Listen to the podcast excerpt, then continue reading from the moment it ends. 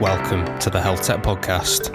Here we talk about everything healthcare and technology, and I'm your host, James Somauroo. Hey everybody, my guest this week is Dr. Chris Lovejoy. He's a doctor and a data scientist. He studied medicine at the University of Cambridge. He has a big YouTube following and makes videos about machine learning, healthcare, career transitions, productivity, and anything else on his mind. You can find the link to his YouTube channel in the description of the episode. But the reason I'm speaking to Chris is that there are plenty of things that you can do in health tech no matter what your background.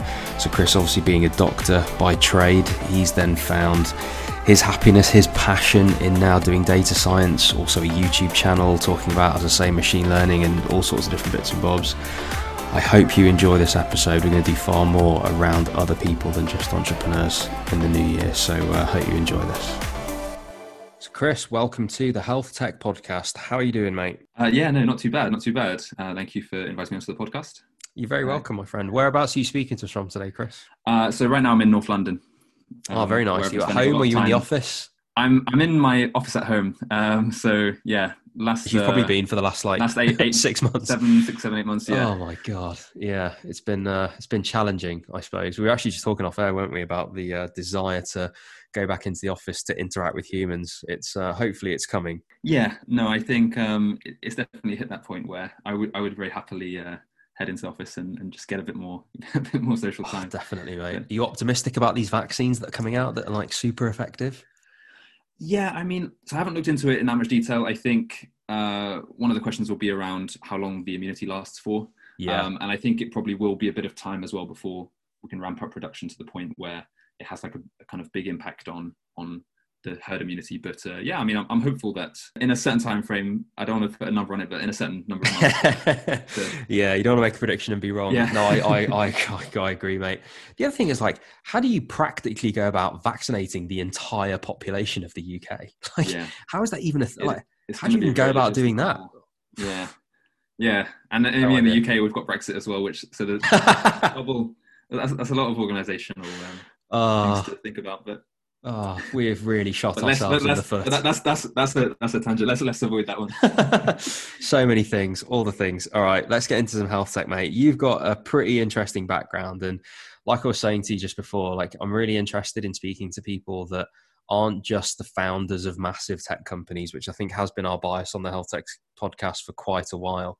Um, but I'm interested in in conversations now with people that are doing lots of different things in the space. We seem to have matured in the health tech space to include lots more organizations, lots more players. It's far more of an ecosystem, dare I say it, a well overused phrase, but it certainly feels like that far more than when I even started this podcast, to be honest, a couple of years ago. It seems that the space has, has gone a long way in that time. And I think you're definitely very much in that space, doing lots of different and exciting things and following a path that I think many are going to take after you, which is combining obviously the, the, the medicine with, and in your case, machine learning and all the stuff that you're doing. But I suppose for the benefit of me and our listeners, mate, why don't you tell us a bit about your background and a bit about your story?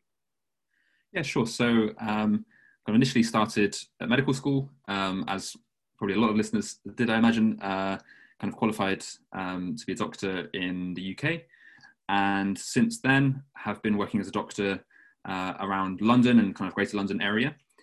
And after doing um, about two kind of full years of working as a doctor, I decided that I wanted to spend a bit of time basically building out my skills and understanding of this, this area of data science and machine learning. Um, and I decided sort of rough roadmap for that would be the first year to do a master's um, in the subject in data science machine learning, uh, and then to work in a kind of full time technical role. So that's what I did, uh, starting in I think it was 2000 and what year was it? Yeah, uh, 2019 hmm. um, mm. was the masters. Uh, so did started at UCL, um, and I kind of specifically chose quite a technical masters that wasn't aimed at medics. Um, so yeah, maybe we can mm. go hmm. into the kind of rationale behind that a little bit um, later. But essentially, uh, yeah, kind of opted to do one that was run by the computer science at UCL, um, and I'm I kind of was the only the only medical person on the course, uh, to my knowledge. Uh, and then uh, now I'm working in a data science role uh, full time, and again, in the, with this role, I, I, had a few different job offers, um, some of which were medical related and some of which weren't. And I ended up uh, opting for a role that wasn't medically related. Um, and again, that was kind of around the desire to to build these skills kind of more technically and and see what sort of things we can learn from other industries that can then maybe apply to healthcare.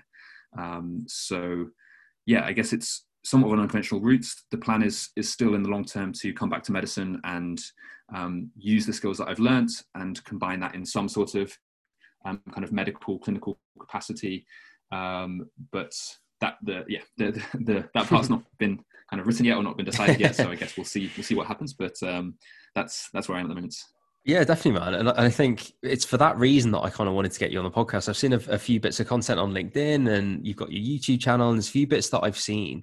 And I suppose you're you're at the moment in the middle of a story that you will tell at the end, which ends up with, and then I built this massive company and did this thing, or indeed, then I went back into healthcare and, and made this change, or I did this project and, and this happened. It seems that you're you're sort of in the middle of the story of your life, which is quite cool because and you've taken well, and you've taken some really definitive steps here, which I think definitely we need to talk about. I think so many people listening will be in in healthcare in some way shape or form they might be clinicians they might be medics they might be nurses they might be physios they might also be on the management side of healthcare but seemingly as interested as you perhaps in technology computer science machine learning ai whatever you want to call it.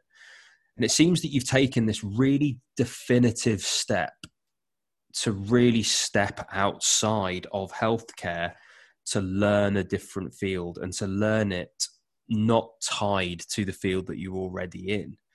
And, and, and that's interesting to me. It's interesting to me that you, you know, for example, picked the course where you were the only medic, and you've picked the job that had absolutely no ties to medicine. Talk me through that thinking.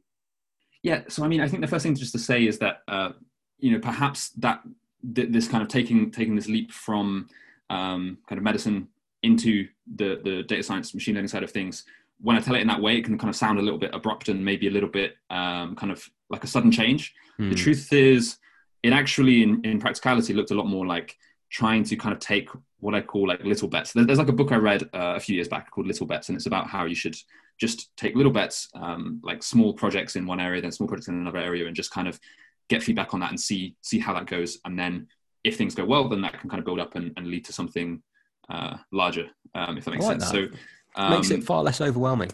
Yeah, definitely. So, I mean, that's what I found. So, pretty much from, to be fair, towards the end of medical school, when I was working as a doctor, I knew that I was interested in, I was quite interested in maths, quite interested in coding, um, and wanted to try and find a way that that could be applied to healthcare. Um, so I started out with various different projects, um, kind of just did some online courses in Python and data science initially, and kind of just gradually built up and did bigger and bigger projects. And then because I enjoyed that so much, um, it kind of then built up more and more momentum to the point where I could quite confidently say I would love now to take a full year out and just go really deep into this kind of oh, stuff and, and, do a master's. Um, so there was definitely, I think there was a bit of momentum behind that, and it did. That took quite a while to build up. To be fair, because I think I was I was in my first year uh, as a doctor when I when I first started doing this sort of stuff, and then I started the masters probably a year and a half after that, mm. and I would only maybe have had the confidence to do the masters after probably like a year of, of projects and self study and that sort of thing. Uh, so I mean, because I do get a fair few people reaching out to me saying, "Oh, you know, I'm I'm interested in machine learning. I'm from medical background. I'm currently on this training pathway, or I'm kind of working towards this specialty. Uh, wh- you know, what should I do?" And I always kind of recommend for them to do like kind of small projects and do courses and to sort of build that up um, organically.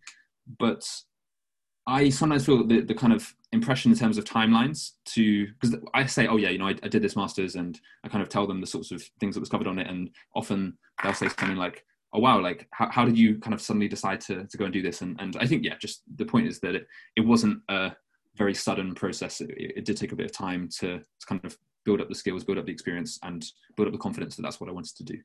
It's a really it's a really good point actually, and it's something that I'm I'm the same as you actually. When people when people ask me, uh, how did you take the leap from medicine into into entrepreneurship or into uh, accelerators or into this, and and I say the same thing. It wasn't a leap. It was never a leap. Even as a medic, I was doing quality improvement projects that meant I wrote a business case and I was speaking to technology startups and I suppose I built up so so much network, so much knowledge, and frankly, as you say, taking little bets on things to just figure out whether you like it or not. You know, do you actually like writing a business case? Does that actually make sense to you? Do you do you get the the thrill and the joy when someone actually goes, "Yeah, we'll do that"? And I suppose those are all the kind of positive affirmations that I was getting on the way through that led me to where I am now. And and I just sort of followed the followed the crumbs, I suppose, that that were being dropped in that sense. And it seems like it was the same for you with with your stuff on on quite a technical level. So where's that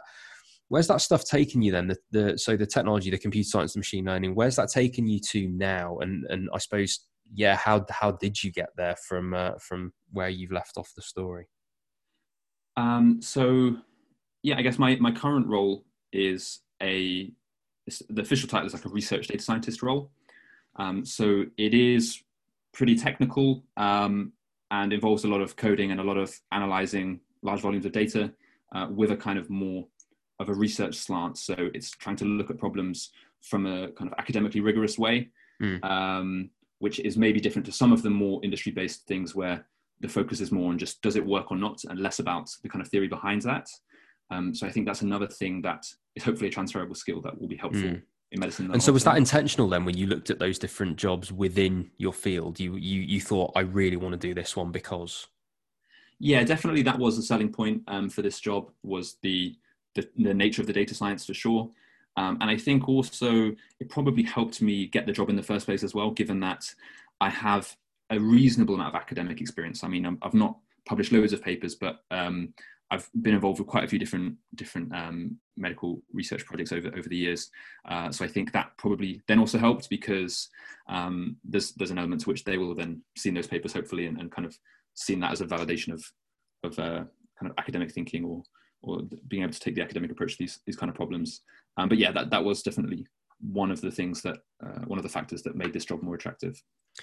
And for people listening in healthcare that what that do want to potentially break into that and and do as you say do what you do, I, I take the point it starts with little projects. I want to talk about how you got the job that you're in now. It's one thing doing projects while you're holding on to another branch. It's another doing a course where you feel secure that you're in education and academia and you know you've you've got a year or six months or whatever until the next decision you need to make. But then obviously it's about actually putting in put, putting everything that you've learned into practice and, and supporting yourself, getting a job, having an income, all those things are very real to somebody that might not be able to plot that path, you know, out of medicine, out of healthcare, whatever it is. How how did you go about getting the job itself? And and was it easy? Was it difficult? Did you have lots of offers? Tell me about that. So yeah, let me let me think back to some of the details. So I mean, uh, a lot of it was all the standard things like prepare a CV, cover letter, that sort of thing. Um, I think I had been getting advice from people who had somewhat made a kind of leap from medicine or from, from other industries into data science for the preceding period of time. So I got some bits of advice from them. Uh, one piece of advice was make sure you have at least kind of three good projects on your CV that you can talk about, um, because that's in the technical field that's like a really good way to demonstrate your skills. Oh, okay. Um, and I think definitely it is helpful to know what sort what are good metrics uh, in different industries. So, for example, I would say if you're going for like an academic medical role, obviously research publications um, is like a popular metric to use. Whereas if you're going for something more data science, more technical, then actually they're they're much less interested in that, and they're more interested in um, what sort of projects have you done, what sort of frameworks did you use within those projects, what were some of the end results of those projects, um, that sort of thing. So I was given that advice to get at least three under my belt, and managed to do that during kind of while working as a doctor, and then um, I think yeah I did some projects as well alongside the masters, which which I think helped. Uh, so that that was one element of it. Um, what else? In terms of the process of actually going for it, essentially it was thinking of what my top criteria were. So what I wanted to get out of the role. Were there any particular technologies that I wanted to work with? Um, were there certain types of techniques that I wanted to work with? And what sort of companies might be able to um, kind of fulfill those? Then, yeah, I created a, a kind of short list of what sort of project, uh, what sort of companies kind of met that, um, and spent a fair few time fair amount fair amount of time kind of just scouring job boards and, and having a look for potentially interesting jobs um, because I, I also actually got bored and ended up writing a little kind of program that would find me jobs that might be interesting for me. Oh, amazing! Um, which which was uh, I guess it's a little bit meta, but yeah, that was that's not a project that ended up on my CV, but this was just kind of a fun uh, side project. Um, was to write write some code that would then find me find me the jobs, and then I'd kind what did it do? Those. So basically, it just uh, searched on kind of popular um, websites like Indeed.co.uk, I think uh, LinkedIn Jobs, um, a few other ones. Uh, CW Jobs, I think, is another one. And then it just pulled them all into an Excel file and had the key details, uh, had a link to the job. So then I could just pull them all at one with, with like one uh, one click or one one uh, one type, and then um, just go through the Excel and kind of screen things in and out each week. so just no way. Yeah, made of things like it was to be fair it was very much like a marginal gain because i really could have just gone on the websites and done it but at the time i was kind of i was a bit bored so i thought yeah you know what this could be a fun project and i'll tell you what market that to uh, university leavers and similar yeah could be, could mean, be into yeah. a little business there mate potentially potentially yeah very cool um okay cool yeah the, the point i wanted to get at though is that it's not easy is it i think people people often if you're from healthcare, from medicine, it can be seen as like a really cool thing, a really good thing that you're from health. It, but I think when it comes down to actually getting the job, it's a it's a lot of work. It's a lot of network. It's a lot of writing programs that can find you jobs. It's a, it's a lot of it's a lot of that grind. It's not a given that oh we're from healthcare therefore you can do this other thing in another industry and it, and it is difficult and it does take time. And i do just want to I, I, guess bring that point out for people that, that might be in a similar position that it, it's grind. It is grind to get that stuff but the rewards are there when you do it. And i'm interested in i suppose now what what you're actually doing in the job and how that might fit into how you think about healthcare now do you end up with these thoughts of like oh my god i could do all these different things in healthcare when when when the time comes eventually maybe one day or do you think you know you're going to be in this for the rest of your life? What how, how do you see what you're doing now playing out in terms of i suppose now and the future? Yeah so actually just just before i talk about um, my kind of current role there was one thing that you mentioned that reminded me of, of maybe an interesting point which was that so when i was applying kind of initially on the CVs and the uh, cover letters I was sending out, I was pitching myself as as a medic, um, interested in data science. Um, and I found my, my, impression was that that was actually kind of a bit of a hindrance. I kind of felt, you know, if I'm applying for a health health tech company in a data science role, that actually the fact I'm medical it might help. But what I found when I was going through those kind of recruitment processes was that actually I felt like they sort of saw me as a doctor who's kind of trying to do data science, but not. Yeah. Really okay. Interesting. Scientist. So then I switched it up after maybe like a month or so of, of applications to more of like I'm a data scientist with a background as a medical doctor. Mm. And then I I don't know if it's just my impression, it's, it's really hard to validate these things, but I think that then was helpful in me being able to get the role because then it's less about me arguing about my clinical skills. It's more I'm, I'm trying to get this job purely based on my technical skills and here are the projects I've done. And I have a background as a medical doctor, so that gave me some transferable skills. But the actual the focus is really on this kind of technical stuff I'm interested in. Yeah, it's such a that is such a good point, and it is it's framing, isn't it? And it's frame control that you're you're then perceived and seen as the data scientist. It's almost you're almost signaling that's how you want to be perceived. I want to be seen as a data scientist first and a medic second. That is such a good point because you know if I was after somebody in a data science role, that's what I'd want. I'd want a, want someone who's a data scientist. It then just is an interesting point and quite cool that they were a medic once, and you can make those inferences and connections as to what you believe the person is like on the back of that. But I can I can see, and as you say, it's difficult to validate, but I can see how that how that was a thing, if that makes sense. Yeah, yeah, because I think it just takes away it takes away the clinical component as kind of the, the argument for the role because yeah. if I was going for a data scientist at a health tech company, there's probably not many other people who are applying as a medic. The majority will be data scientists. Yes. So I was thinking, oh, you know, maybe the fact yeah, medical, definitely. it should be a differentiator, but then actually it shouldn't it shouldn't be the prime thing because they're still assessing you on the data science. Yes. So so yeah, that was um it was a bit of a shift of perspective, and to be fair, it was a bit of a shift of a kind of internal perspective as me for me as well because then I was like, you know, what? I am a data scientist. Like I'm not someone just doubling my hand. Like yeah, yeah. no, definitely, definitely. Um, so current role then what are yeah. you up to has it changed the way that you think about healthcare yeah so um, my, my, current role uh, there's only a certain extent to which I can kind of give details of the sort of projects I'm working on, but well, that's quite cool for a start. um, yeah, it's a, it's a lot of uh, quite long term projects. So the projects within this company are typically like kind of three to six months long, um, and we use a lot of kind of large volumes of data. So for a bit more context, the this company is kind of in the um, kind of commercial commercial sector of analyzing transactions and analyzing sales data. Okay. Um, so essentially, what we do is there might be a company like Coca-Cola or Tesco or Procter and Gamble says, um, you know, we'd be interested to understand what sort of things customers are interested in, what sort of things they don't like, uh, how we can, you know, arrange our products, how can we um, maybe do promotions on our products, how, what sort of products are people interested in that we should make mm. more available, and, and these sorts of questions.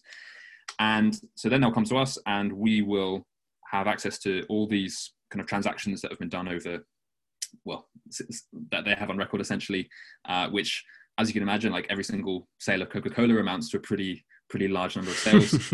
so that's interesting from a technological point of view because then there's all these um, we have to use what's called distributed computing and there's all, all, this kind of different extra technical challenges around it which again was something that I, I was you know kind of draw me to this role um, but what my what my day to day will involve is uh, so we'll, we'll have kind of the odd meetings to discuss sort of strategy for the current projects and maybe different elements we've been struggling with or different directions we want to go with the project. And then pretty much most of the day, I would say around 80% of my time, it's pretty much I'm left up to my own devices and I am writing code to extract this data, to analyze it, um, to kind of build the next part of whatever platform it is that I'm working on, mm. um, to yeah, essentially meet an end goal as defined by one of these clients. So I can see how all that information that you've just given is frankly absolutely nothing to do with healthcare. And so I can kind of see perhaps why you've gone for a role that is nothing to do with it because seemingly you're developing a technical expertise that is so independent of that. And I suppose my question here is that in the learning that you're doing at this new company, seeing how things are working, seeing how, yeah, seeing how things are working, has that changed the way that you view healthcare when you think back? You know, those couple of years as a doctor, the the, the processes and systems that you've seen, is does it make you think about the way that healthcare is run and set up and things that could change? So, I don't know the extent to which it's kind of drastically changed things. It's definitely reinforced some of the kind of previous perceptions that I had. So I think one of the big limitations in healthcare when it comes to building data science applications is around kind of data access and data structure um, and kind of the homogeneity of, of data between different trusts yeah. um, and this interoperability kind of issues that it's kind of reinforced that in a sense that I've seen what's what's potent, what's, what's possible if you have that kind of data set that is like well integrated, that is yes. you know um, structured in exactly the same way everywhere, and you get these huge data sets that you can do so much cool stuff with, which really is, is just a lot lot harder in, in healthcare because obviously data is kind of siloed in different hospitals and you want to try and find a way to build up bigger data sets but you have all these different interoperability issues between different hospitals and um, yeah so it's definitely reinforced that sort of challenge. Yeah. Um, it sounds like almost that um, you, it sounds like almost you you've you you can now really appreciate the difficulty I suppose, in collecting that data in any meaningful way and at scale and cleaning it and all the rest of it. It seems that the the knowledge of of the data science now has has led you to that point, perhaps. Yeah, yeah, for sure. And I think um, it has shown me a bit about what a kind of well functioning architecture looks like in terms of where you store the data, how to process it, what some of the important factors are kind of around that, which mm. I haven't seen present in healthcare. I'm sure there are kind of pockets where where it is like that, but yeah, it's been that's been really helpful. So I think it's given me a good sort of framework in my mind that then in the future when I come back to healthcare, I will be able to, well, hopefully I'll be able to see you know how we can improve things and how we can structure our data and make it yeah. queryable and this sort of thing. And that is super interesting that you obviously have a view at one point, at some point in your life in the future, that that you might end up back in healthcare. Did you come into this thinking that that was always going to be the case with a view to doing it and doing years of learning here before going back? How did you approach that? As I say, was it always something that you thought of doing, or is it something that you're that you're in it now and you're like, oh, it could now be used and, and going back? Yeah, I think going into it, I kind of deliberately didn't commit either way. Yeah. Um, because part of me as well, I just didn't, I didn't want to mentally commit to leaving medicine because yeah. that, that would have made it like a really big overwhelming decision of like, I never want, I'm never going to be a doctor again. Uh, and even now, like the thought of never working as a doctor again kind of feels a bit odd or, or um, a bit weird. Do you know because, what, mate? I, I yeah. totally agree. Even, even now for me, I don't shut the door on it. I've rescinded mm. my license. I haven't practiced in four or five years. Like it'd be insanely difficult for me to go back. But but I yeah, I totally I I am totally with you on that. That is so real to me that like shutting the door on it completely mm. just feels so alien because it was just such a big part of my life and ambition yeah. and who I was. And as you know, you know, identity as a doctor, like yeah, personal yeah. and professional, it's just there's no line. And it's yeah, it's it's an interesting one that definitely. No, I definitely think the identity thing is big. Like I wouldn't say I wouldn't consider myself somebody who being a doctor is like a really strong part of my identity, but no matter what you you do, like I still kind of yeah, I still feel like you know I, I am a doctor. Like that, that's yeah. kind of a big part of who I am. Even if I didn't necessarily set out to be thinking, oh, you know, this is like I, I want to be a doctor, kind of. Uh, yeah. As a big big plan, but um, yeah, it's a weird one. So even, I mean, even now, sometimes uh, as people who know that I'm kind of like I'm a doctor by background, and they'll be like, "Oh, you're a doctor, right? Can I ask you, ask you this question?" Yeah. Um, yeah. And obviously, depending on what they ask, I'll kind of either give some sort of generic advice or kind of deflect it to some extent. Yeah. Um, same. But uh, yeah, it's, yeah, it's, it's funny because some people say to me, because um, uh, I because I say, "Oh, I'm not a doctor anymore," and they say, "Well." You you always are right? Once mm-hmm. you've been one you always are. And I, I, was like yeah that that is really interesting that that that perhaps is other people's perception. Because i guess it's it is kind of my own too that i do i do still feel like i could be one. Like i don't want to shut the door on it completely. No matter how much health tech i do it's it seems that i don't know I, I enjoy i enjoy having that as a grounding. I enjoy having that as my credibility. I enjoy the fact that I can talk with real conviction as to what happens on the ground floor of healthcare, which makes me better in health tech. Um, yeah, yeah I, mean, I, also, I wonder to what extent it's it's kind of tied in the fact that traditionally when people trained as a doctor like that was kind of the career they did for their whole life yeah, which point. there's been a little bit of a shift away from that i mean i think still probably the majority of cases that is how things yeah. go but because there's more and more people doing these kind of peri-medical sorts of roles I wonder what, if there'll be a what a term that is. Love that yeah. peri-medical yeah. role. uh, um, yeah, so I guess we'll see. We'll see. No, totally, totally. Um, so, other things that you're doing at the moment include your YouTube channel and bits mm. of content that I've seen on there and LinkedIn. What are you What are you looking to do with your YouTube channel? I've got an inkling, but I'm interested to hear like your views on your YouTube channel and what you're trying to get out there. Yeah, so kind of the initial motivation behind um, kind of YouTube and and writing blogs as well, which have kind of gone alongside that, was partly to kind of document my journey, partly to help other people who are sort of looking at getting into this space but maybe aren't sure the best way to do it or what sort of resources to use or what what sort of areas to focus on as a medic. Um, so i kind of wanted to address those areas. Uh, then i had people kind of reaching out asking me to sort of explain specific machine learning concepts to them, um, which then gave me the idea of making something that just gives an introduction to machine learning that's slightly less technical than what's out there. Yeah. Um, because I learned from like Andrew Ng and uh, some other courses like Fast.ai and various courses which all go pretty technical. Uh, but I was comfortable with that because it was already pretty high up on my priority list of going deeper into this area. I think there's a lot of people, a lot of medics who aren't in that position who maybe want to kind of dip their toe in it, but haven't quite got that far yet as, as to, um, you know, having done a project or done a course. So I wanted to make something that's a bit more accessible. Um, so then that made me uh, kind of come up with this idea of running running courses. Um, so I ran courses basically like one day courses on machine learning for healthcare. Um, initially ran them in London, and then when COVID hit, I recorded that as a online kind of series of videos. Oh, that's awesome. Um, which I kind of released over the summer. And yeah, I mean, the motivation behind that side of things is just to kind of re- reduce the barrier of entry um, to people who are thinking about machine learning, don't really know where to start, um, don't know whether it's worth it. Um, and yeah, I guess using an analogy from earlier, like help people to take a little bet in this direction without it needing to be a bigger bet of of doing a full project or yeah. doing doing quite a technical course. Um, so that was the motivation behind that. Uh, and going forward with the YouTube, there's a couple of different sort of ideas I have for things that might be helpful. Um, because right now I'm doing a lot of work on building my technical skills, I'm thinking I'm going to make some videos um, a bit more about kind of like projects that I've worked on and technical skills that I found more useful to to learn and like maybe a bit of kind of meta stuff about how to learn technical skills, like how how to learn coding efficiently and that sort yeah, of interesting. thing. Um, because again, that could help with medics, um, kind of getting into it. Maybe it could help people from other industries as well who just want to get into the area.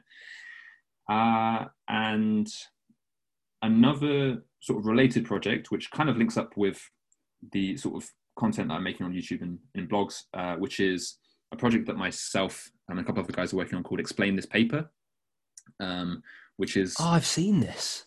Yeah, so uh, yeah, it's explainthispaper.com is the website. Um, and basically, what we're doing there is just summarizing medical papers in simple Yeah. terms, is the idea. Um, Is it automated? Is the code behind it? it's not. So at the moment, we're not. Um, there's no. Because that has been a automation in the challenge for a long time yeah, for people. Summarizing Yeah. scientific papers. I know for a fact a load of people have tried Yeah. it. Yeah, yeah, and I think there's a there's a few that I'm aware of who are kind of still working on that, and I guess Yeah. um, there's even like drug discovery companies who kind of try and extract, uh, like I know for example like Benevolent AI, kind of try and extract data from papers that have been published and use that to predict drug molecules and that sort of thing. Um, I think for my for my feeling, there is some scope to to be summarizing papers kind of auto, in an automated way, but what yeah, I, I just think from a technical point of view, we're a bit off what we're trying to achieve, which is Yeah. make the papers like as easily readable as possible. So we are very much making it with the end user in mind of Got it. what would make this like the easiest to read and kind of a uh, Mustafa um, or Musty, I think I think who I think you you know, Yeah. uh, who's um he's he's one working on this. He says you know we should just make it as easy as reading your WhatsApps. Like Yeah. you know obviously you have medical papers they use all this jargon they're they're pretty long and quite drawn out, but could we get it to the point where it's a bit like reading a WhatsApp. Like you just kind of log on to explainthispaper.com, uh, you know, you check check the latest paper summary, and you're like, oh, okay, cool. So this paper looked at that, and this is what it found. Um, so yeah, so Love so. Love it. So it seems that your projects are very centered around education. It seems that teaching and and explaining things to others, distilling messages into simple ways, these are all themes that that seem to be surrounding you, which is quite cool. Which means that obviously from a from a, a content creator perspective, you're uh, you, well, you're in it to win it basically because if you're pushing out content that's just valuable to others, you're not really selling anything. Yes, you have the course, but even that is helping people to distill their messaging and and or, or sorry to um it's distilling the messaging of machine learning and helping them to understand it and all that sort of stuff so it seems that you know education's a education's a big one for you and and yeah I, that's the way that you get a big audience mate giving value yeah, I mean, uh, definitely, I think that's fair to say. Like, I, I do really enjoy uh, kind of education, um, and I see it as a, a kind of two way thing because for me, I find it really helpful actually to, to kind of try and distill these concepts um, and try and you know get to the essence of what is it about machine learning that's been applied to healthcare, or, or what is it about this specific paper? Like, what is it that they've Yeah. done? So, the act of actually trying to summarize that and trying to put that in a form that then is easily digestible um, is really helpful for me. Uh, and then, yeah, if you can then kind of share that in a, in a public domain and that can be helpful for people, then it's really a big win-win. So, um, definitely, yeah, that's that's something. no i love that man. And it's uh, do you know what? I'm- I'm- in a really weird way it's so similar to what what we, what i'm doing at the minute you know helping even when we help companies with distilling their messaging. It's like what is it about this company that is really good? Who is that for? What is the one sentence killer value proposition? Actually in the process of distilling that stuff down and defining it in as simple terms as possible that's where you get the gems that's where you learn the stuff and that's you know the exercise where we really get to know somebody is is is doing that and trying to make it as simple as possible so i can completely see how it possibly probably makes you better at your job by trying to do that quite often when you come up with new concepts. And if you want to learn something new if you try and teach it's what they say all the time You if you try and teach someone to do something it's probably the best way of learning it because as you say you have to do all that sort of stuff. Um, yeah and it's quite and it's rewarding right it's it's nice when people get in touch with you and and say that they learned something from what you did or they've taken some value or all the rest of it it's it's for me anyway it's it's really yeah. fueling when that happens and yeah. i don't know it, it it can be it can be hard, you know, pushing out regular, consistent content that's audio, visual, written, social. Like it's it's hard sometimes, and sometimes you don't want to do it. And some you know life gets in the way and all that sorts of stuff but yeah i get it when you're educating people yeah. it, it really does add that fuel when people get in touch i'm i'm really interested actually on um i guess what what is the level of interest in this from the medical community at the moment and and I mean, like in machine learning and that side of things, and people looking to learn it because you're very much in that community. Yeah, is is there is there lots of interest for I don't know, med students, young junior doctors. Is, is there a lot of interest now to diversify? Because it's something that we preach on this podcast a lot that I think is a really good idea. I would love to see dual accredited machine learning experts and medics and that side or any clinician in fact you know I'd, I'd love to see that because i just think it'd foster so many ideas with people with a different expertise that descended upon healthcare and it wouldn't have to be machine learning. It could be any sort of computer science or data science or engineering or you know electronics whatever it is. I do just think like creating this cohort of people that had different skills on the ground floor of medicine makes such a difference. But i'm interested in the appetite i suppose and what you've seen. Yeah. So i would say my general impression is that there is there's definitely a fair amount of appetite in there, uh, like or out there. I should say there's a lot of appetite out there. Um, I I do get quite a lot of messages from people, typically either medical students or some sort of junior doctor, um, at varying kind of level stages of their of their training, just saying essentially, you know, I'm interested in machine learning. Where should I get started? Yeah. Um, so that's probably the most common thing that I see. Uh, so there's definitely interest. The question is how how many people are kind of going further with it or going kind of deeper into it. Yeah, and that what I think is harder to assess.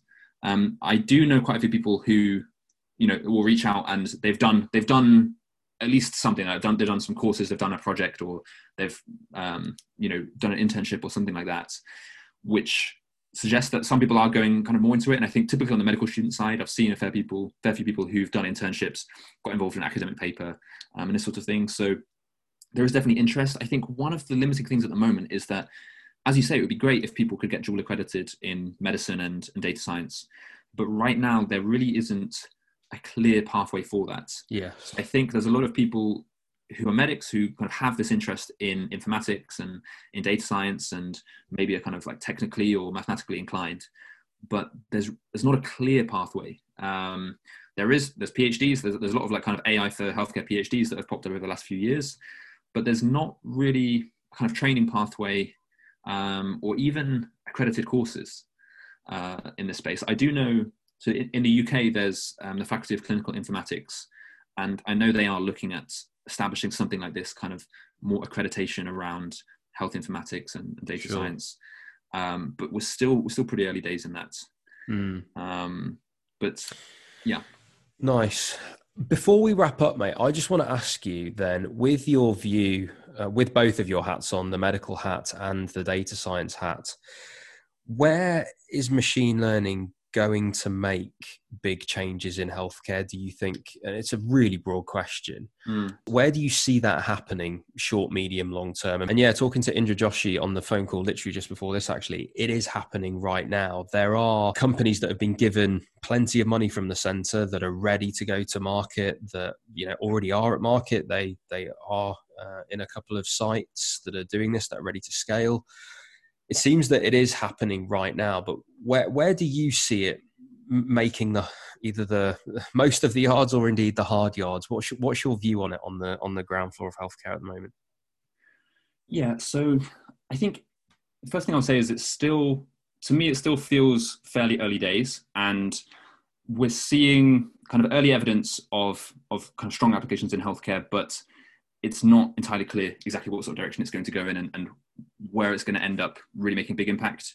Some of the things that I've seen that I think are pretty interesting are um, a lot of kind of isolated use cases around diagnostic uh, support or for screening and, and improving screening pathways, um, often involving kind of imaging at the moment. So things like you know ra- radiological based things, uh, screening for breast cancer, ophthalmology, screening for retinal disease, um, and kind of improving those pathways. I think there's definitely there's definitely scope there um, for multiple different kind of isolated applications and isolated points in the patient pathway. Um, and, and, there have been some really interesting studies within the last 12 months or so. Um, kind of people like Google Health have published quite a few, um, you know, really interesting papers. Uh, one of the issues around this, I think, is is around kind of monetization. I think that's something that has not really been solved yet. Um, I know we we saw in the US. Um, I read about the first kind of monetizable in Obamacare um, AI innovation was kind of secured a couple of months ago uh, for Viz.ai and their stroke oh, detection. Oh, yeah. Um, but that was kind of like the first time that something's been approved and there's a business model um, kind of supporting it. So that's that's going to be interesting to see, like how how do these tools that get developed, which um, in in the literature look look really great. They're, they're doing some kind of really interesting stuff and and showing good levels of accuracy and good performance metrics. Um, how they're then going to be monetized and then kind of scaled up uh, I think another area that's interesting, a couple of other areas that are interesting. Uh, one is around um, kind of like workflows and optimizing, um, optimizing kind of maybe the more non-clinical stuff. So scheduling theatre operations, um, clinic bookings, uh, maybe using risk scores to decide how frequently people need to be seen and, and that sort of thing. I think there's a lot of scope there, and some of the limitations are not as strong in that area because there's less reliance on clinical data. There's less reliance on um, kind of large scale, large scale um, kind of volumes of data. Yeah. So there's definitely cool stuff in that space. Uh, yeah, and, and another one I would say um, is actually a bit more upstream. So a lot of uh, things around like drug discovery and bioinformatics and understanding disease. Um, there's a lot of potential of machine learning there. I think in the drug, drug, drug discovery space, it's not been fully realized. There's been a few kind of interesting early cases mm-hmm. where drugs have been accelerated, um, and it's thought that machine learning kind of played a role in in that drug being developed quickly. But um, again, yeah, it's still early stage, so it's still to be seen. But th- those are just a kind of few, I think. Um, I could talk That's about that for a while, cool. but I don't know where could, we, yeah, we, uh, yeah, definitely. We've had a, we had a couple of drug discovery companies on this podcast actually, and um, ah, yeah, it's fascinating how they talk about the the art of drug discovery mm-hmm, as much as the mm-hmm. science, and how the how the art is then ended up coded into the the the drug discovery algorithm and it's it's based on different people's perception of beauty and you can code be- like someone's perception of beauty is coded in. Like wow. it's all it's crazy stuff. Yeah. but it's it's really cool. I'll try and dig out the episode and ping it to you. Um it's one yeah, much appreciated but yeah it was, it was it was really cool. Um oh, but yeah dude we run out of time. Like i could talk to you for ages on this but um i'm just going to ask you to to sum up a bit about yourself a bit of all the bits that that you've got going on I think it's it's just from my point of view, I think you're just a really good example of somebody that has followed what they enjoyed, diversified their skill set, given themselves loads of options within healthcare and data science, the options of combining the two. I think there's so much that, that you are going to go on to do, not least because of the strength of the content you put out. I think your YouTube channel is awesome. The content you put out, just educating people on the space, is awesome it's selfless. You know, you're just trying to educate people on the space. I really have a lot of time and respect for that. Um, and yeah, I look forward to the content, dude. But if you could close us out with um, just a bit of a summary of all the bits you're up to, and any asks that you might have of our audience, and uh, we can leave it there, buddy. But thank you for coming on. Okay, no, uh, th- thanks a lot, and thanks for having me on. Thanks for all the kind words there. Really appreciate it. Um, I guess, yeah. In summary, the main sorts of uh, things I'm doing at the moment are uh, explainthispaper.com. So feel free to check that out if you'd be interested in kind of seeing the latest research papers summarized in plain English. Uh, machine learning for healthcare course available on YouTube. If you just search like Chris Lovejoy machine learning, you'll probably find that on YouTube. Um, uh, and then yeah, I guess there's the the blog uh, newsletter. So I write a newsletter. If you go on chrislovejoy.me, www.chrislovejoy.me, then that will have the kind of newsletter there and any blogs. Um, so I think if you're interested in tech and healthcare um, and maybe getting into that space, uh, if you're coming from medical backgrounds, then hopefully there'll be some stuff there of interest to you. So feel free to check that out. Um, and thanks, James. It was really great talking to you. Thanks, Chris. Appreciate it. Hey, everyone. Thanks for listening and making it all the way to the end of this episode. Remember to subscribe, rate us, and leave a review. And you can head to the description of this episode to follow me on all of my social media so you don't miss out on any of the latest health tech content.